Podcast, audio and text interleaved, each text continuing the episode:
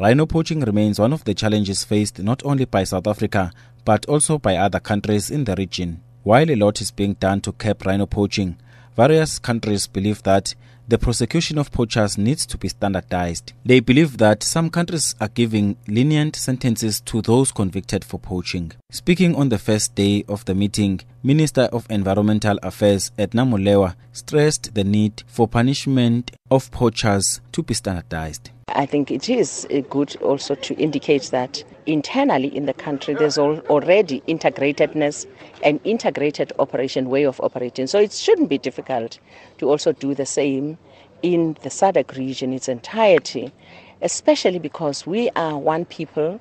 We've already had such uh, agreements, protocols together in the past. It's a matter of finding one another and allowing space for sovereignty and respect for other nations, but within that piece of legislation, harmonize whatever we do. General Kgotsileni Morake of the Botswana Defense Force believes that the multilateral meeting will play a crucial role in the fight against rhino poaching. It's important to harmonize the legislation so that um, the poachers should not realize or be able to run away to a different country expecting more lenient sentences.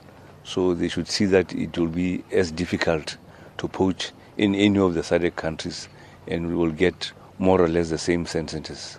General Philip Sibanda from the Zimbabwe Defense Force says they are learning a lot from other countries such as South Africa.